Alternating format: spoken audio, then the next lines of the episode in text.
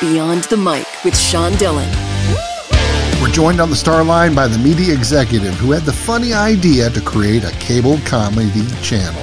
That idea turned into the Comedy Channel, which we all know now as Comedy Central. Stories from that experience are in his memoir, Constant Comedy How I Started Comedy Central and Lost My Sense of Humor. We welcome Art Bell. Hi, how are you? Absolutely great. Let's go beyond the mic. Growing up, you wanted to be a famous scientist. What brand of science did you want to focus on? well, I thought about physics or chemistry, and that was one of the reasons was I had a neighbor who was a good friend who was a chemist. He kind of helped me with my interest in science, even when I was a very young kid. You know, he showed me telescopes and gave me a chemistry set and all that kind of stuff. That's how that happened. After courses at Michigan and Swarthmore, you killed it at your college production of Fiddler on the Roof. what made the stage so appealing to you? Fiddler on the Roof. You know what? That's a funny story because I was not much of a singer. I had done some acting on stage. So when I was approached by the person who was in charge of casting to do Fiddler on the Roof, I said, I can't do that. I can't sing. She goes, No, you're going to be great. I said, I cannot sing. She goes, I will teach you. They cast me as Motel the Tailor, which, as you may remember, has a solo with the orchestra, which is one of the high points of my life. But this woman did teach me. I had lessons three times a week, and she taught me how to sing. Of course, I forgot everything she taught me. do you have any pictures from that production? I do actually. For some reason, I noticed that I do have a picture of me on stage as Motel the Tailor. I don't know who took it or where it came from. You left Washington, D.C. as an economist and headed to business school. Then, jobs at CBS and HBO when your big idea hit a comedy channel. But it almost didn't happen. Yeah, that's right. I actually, you know, I loved comedy as a kid, and I really made comedy. I was a comedy geek, I guess you'd call it. I, I just like, I, I loved everything about it. I watched a lot of comedy. I tried to be funny myself, not with great success all the time. So when I was in business school and there were new cable channels starting up all over the place, and I was looking to get into the television business, I kept saying, "Hey, how come there's no 24-hour comedy channel? I mean, there's a there's an all sports channel, there's an all news channel, there's an all all kinds of things channel, no comedy channel." So by the time I got to HBO, I knew I was in a good place to pitch it because they did great comedy. They were doing comedy specials with all the best comedians. It almost didn't happen because I pitched it to the head of programming first, and she basically told me it was a terrible idea. Nobody wanted a comedy network. Nobody would watch it. No comedians would dare be on it. And why would HBO risk their reputation on a startup comedy network? So she basically threw me out of her office in, in about uh, eight minutes. It was a little distressing. But by the time I walked back to the elevator, I, uh, I just said to myself, she's wrong. She's just wrong. The idea was so important, you were quitting and taking that idea to anyone who would listen. Yeah, how crazy is that? You know, I think back on that when there I was with a job, thinking about leaving the job just to get this thing started. I was, I had a job, but the project we'd been working on was canceled basically it was it, it, didn't work out so they at hbo they said look we like you stick around you know, we'll find things for you to do. But I was basically just sitting there doing some minor things. And I said, all right, what the heck? I'm going to start looking for a job because who knows what's going to happen. And I'll take it to, you know, one of the other big entertainment companies. Maybe they'll do it. By the way, I was in one of the communities where the competing comedy channel, Ha! That's right. Had a presence. I really didn't laugh. well, that's, uh, I would say that's nice to hear. But you know what? It was an interesting time. What happened is we announced, HBO announced that they were doing a comedy channel. And the next day, after the big announcement, we had a big press conference in LA, and we were pretty well along. MTV Networks announced they were doing a comedy channel. And that was, you know, it was right out of the MTV Networks playbook. They always did that. They always met the competition with a press release saying, oh, yeah, we're doing that too. So we launched for six months later, they launched about eight months after that. We merged and that's how we got to be Comedy Central. We merged. A lot of the people on either side were uh, let go, and I was told to team up with the other head of programming at Ha and figure out what this new channel was going to look like. Art Bell's memoir, Constant Comedy How I Started Comedy Central and Lost My Sense of Humor, available now. Art, you've worked with comedy giants Jon Stewart, Bill Maher, Dennis Miller, and more. How did your time with them shape or warp your sense of humor? Well, you know, I, it was interesting to see how comedy went right and wrong, especially when we were taping something. Uh, as we did with uh, with Bill Maher's show or or uh, Jon Stewart show. I mean, watching this stuff tape and watching comedians sort of be funny and then be not funny, you know, and then try and work their way through the taping so that that they could be funny and and realizing how difficult it was to maintain that kind of funny demeanor over a long period of you know, over the period of an hour or more as you're taping. I also recognize the contrast in personalities among the comedians. I mean, Jon Stewart, from the minute I met him, I knew he was smart. I knew he was empathetic. I knew he was sensitive. I knew he was, you know, he was all about really trying to do the right thing. Uh, there was an incident where he was on the air with a partner. Her name was Patty Rosborough, and, and she was let go because Jon was really dominating the show and he was incensed. He was so upset on Patty's behalf and said, You can't do that. I know this is a company, but you just, you can't just up and fire somebody, you know. And I realized what an interesting and, and terrific guy he was. On the other hand, Bill Maher, you know, Bill was very hard to work with. And he, uh, you know, I think his persona that comes across even now on television um, suggests that he might be hard to work with. I mean, he's very demanding. He can be unpleasant. I mean, there's no other way. There's no other way to put it. He and I had some some disagreement. Matter of fact, he tried to get you fired. Yeah, that was that was a great moment in my career. I did a an advertising campaign with an agency. We did a, a, very big advertising campaign for Bill Maher. And when we got it out there, we had checked with his producers, we checked with a lot of people, but we didn't show it to Bill because Bill was a control freak, and we knew if we showed it to him, he'd you know cross it all out and rewrite the whole thing, and we'd have no campaign. So we just put it up there, hoping that everything would go swell, and it didn't. Bill called me up almost immediately and said, "That's the worst campaign I've ever seen. You have no idea what this show is about." And if I did my job that badly, you would probably cancel my show. So, since you did your job that badly, um, I'm having you fired and I've made some calls already, and I'm going to have you fired. But that campaign ended up winning an award. Not only did it win an award, but there's a special irony in there, and I, I depict this in the book because I thought it was just such a funny story. We went to the awards ceremony. The person, the host of the awards, as it happened, was Bill Maher. They had hired Bill Maher to host the awards. He didn't know anything about the fact that we were that we were not his his campaign was nominated. So when he started reading the list of, you know, best advertising, whatever the award was, he stopped when he saw that it was for politically incorrect. And he looked up and he said, Hey, that's my show. That's great. What a great campaign.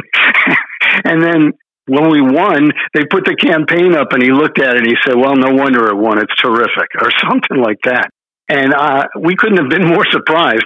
Of course, um, he walked out of the um, out of the show, you know, past our table that night and didn't even say anything. I, you think he would have said, "Hey, how's it going? good, good job on winning the award," but he didn't. The book is Constant Comedy. The author Art Bell joins us beyond the mic. One of the things I loved in the book was the many meetings of the Buzz Committee. Now, can you explain what it was to people who haven't read the book yet? And are you in, still in contact with some of these friends? Uh, sure. The Buzz Committee came out of the fact that we were at a meeting with the board and the board was not real happy at that point. That was early on after Comedy Central had been put together. And one of the board members said, look, you guys need some buzz. You got to do something. You got to get something out there. You got to do something that's crazy, you know? And we said, okay, put this committee together of people who weren't in programming. That was the idea. We were going to get people who weren't producers or programmers, just people from around the company because everybody loved comedy and everybody had great ideas. And we put this committee together and we'd meet, you know, once or twice a week and say, okay, what's happening? What are we going to do? What can we, what can we come up with that's a crazy idea? And we did come up with crazy and terrific ideas. One of the things that came out of the Buzz Committee was the idea to cover politics. Basically, we, the first thing we did was we did live coverage of the presidential State of the Union address in 1992 and it was called the, State of the Union Undressed. And we had two comedians commenting on it as it happened live. And the first comedian to do that for us was Al Franken, interestingly enough, in 1992.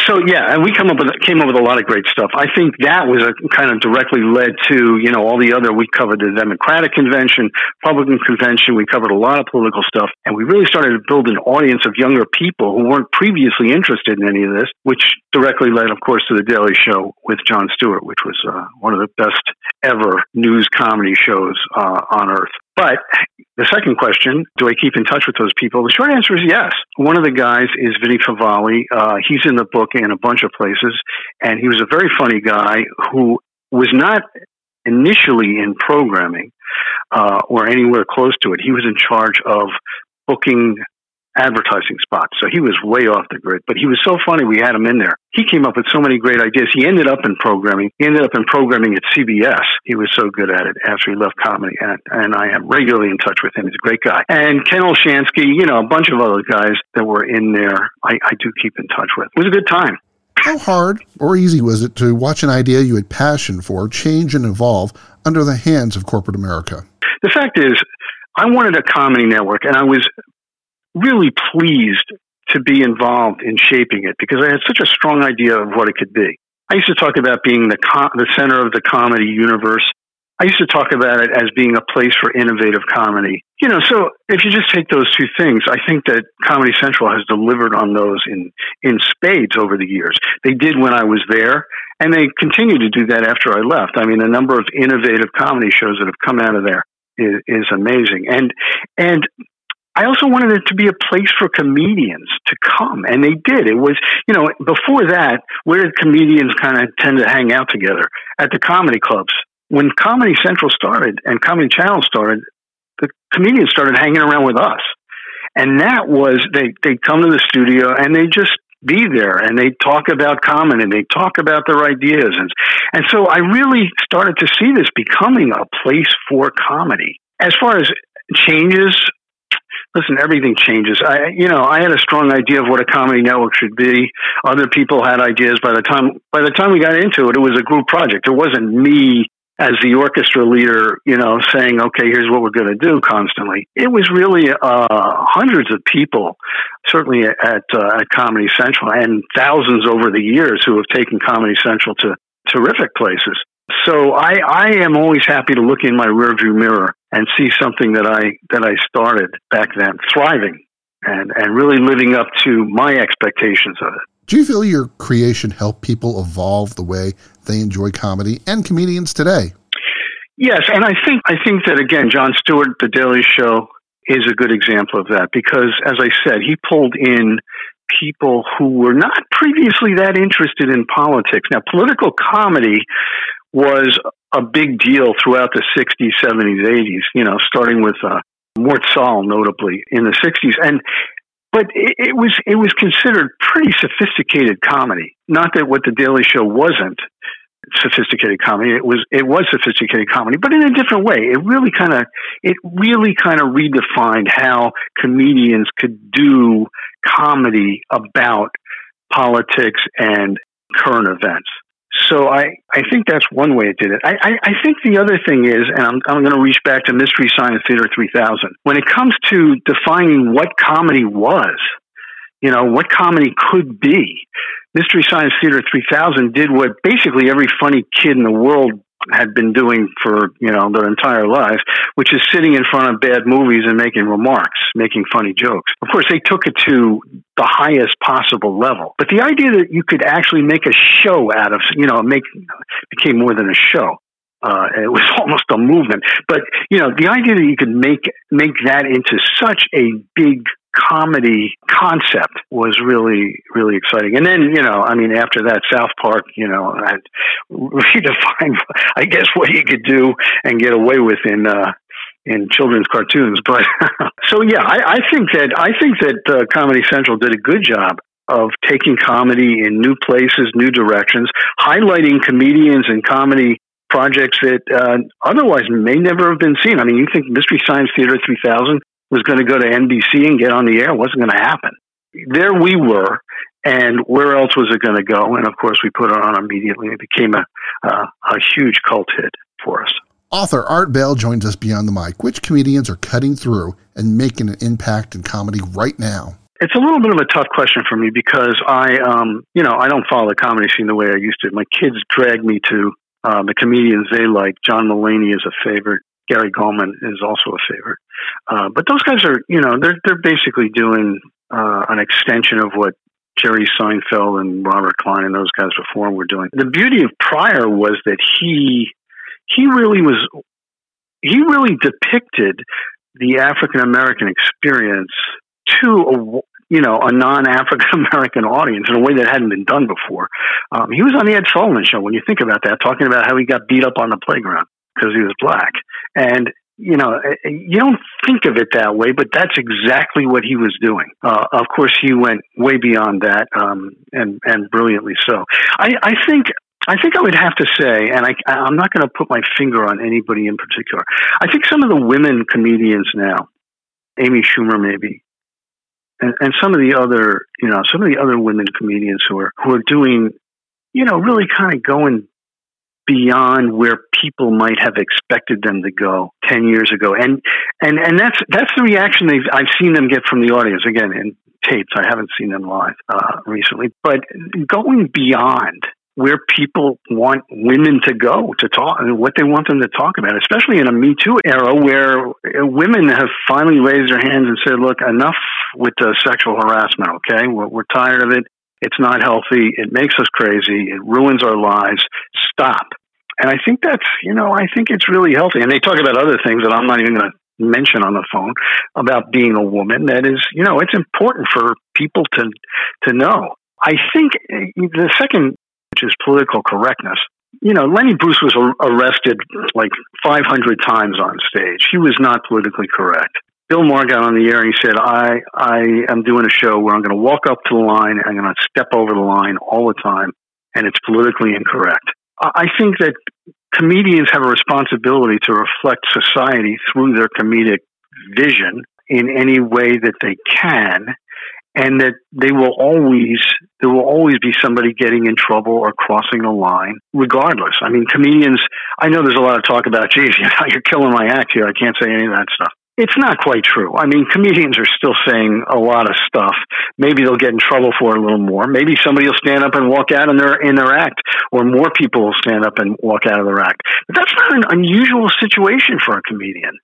You know, to have someone say, you know, I can't believe you just said that, and stand up and walk out. But I think, like everything else, this is an ex- a little bit of an extreme, and it will pass and maybe move to the other side. We don't know. So much of, about it is good. Again, the Me Too era calling out sexual harassment for what it is and saying enough. Black Lives Matter, of course. But that doesn't mean we can't, and comedians can't stop talking about it in a comedic way or telling funny stories about it because that sharpens our understanding of it more than anything else you know, and if you're offended by it, you're offended. Time's running out, so it's time for the Rocking Eight. Eight random questions. Answer with the first thing that comes to your mind. There is no pressure. Okay, I'm ready. I'm ready. Art, what was the most interesting project you ever worked on? 3D television. Really? the lightning round stopped, huh? Do you want to hear about that? I was just shocked about that answer. Tell me more about 3D television. I guess several years ago, after I'd left Court TV, I was doing some consulting and we were with a couple of other guys, and we were hired by Panasonic to put together a channel that would uh, show off 3D television. Panasonic obviously wanted to sell televisions, and they figured if there was no programming, nobody would buy 3D televisions. So we did, and I the, the whole thing was fascinating. But the short answer or the short result was that 3D television really didn't catch on very well, and that was probably because the audience had a hard time wearing glasses watching 3D television. They they they do it in movies, but not so much on television. So that didn't work out. And the other irony, though, is that producers and and and television directors people who worked in the field, they loved working with 3D for television. They loved it. It was a new tool that they could use to tell stories and everything else. So it's kind of a shame, but I think that at the end of the day, television and all entertainment is about storytelling, and 3D was just not enough of an enhancement to the storytelling for television viewers for them to put up with putting on glasses and making sure they were charged and where are they and did the dog chew it or whatever. So that's that's what happened. We now return to the Rocking Eight already in progress. okay. Yes. Top three comedians of all time. Oh, that's that's not that difficult. Richard Pryor first because he was he was fantastic. Uh, Jerry Seinfeld uh, certainly, and third. I mean, gosh, there's so many. Uh, I'm going to go with Robert Klein because he was very influential. Art, what makes your wife Carrie laugh? um, she she will get hysterical uh, with uh, when when somebody tells a poop joke, which I find amazing. okay, don't tell her I said that. What's your favorite type of chocolate? Uh, I'm a milk chocolate guy, uh, and I, I tend to buy it with nuts in it. Most unappreciated job in comedy or in television? Production assistant. Production assistant because you know production assistants have been the, the, sort of lowest form of life on the set, and they've been described as the the person that you send out for plastic sushi at 2 a.m. the, when you have to do a shot with sushi. I really think that those guys they are dying to get into the uh, industry, into better places. You know, to become producers themselves, or directors, or sometimes even performers, and they work very hard. And people just, you know, kind of walk right past them a lot. Favorite place to vacation? Italy, uh, northern Italy. Who's your favorite Marx brother? Uh, it's got to be Groucho because Groucho was, you know, not only was he verbally adept, but he had a great physical comedy style. I've always admired that that that, that combination. Who is the last comedian you saw live? Man, that's uh, that's. Uh, I think I got to say Jerry Seinfeld, and there you have it. He likes milk chocolate with nuts. He has learned to laugh again and loves to vacation in northern Italy. His book, Constant Comedy How I Started Comedy Central and Lost My Sense of Humor, Art Bell. I will say that it is available now for uh, pre order on Amazon. It comes out on September 15th. Thanks so much for taking the time to talk with me today. Thank you. I enjoyed it. And that, my friends, is Beyond the Mic.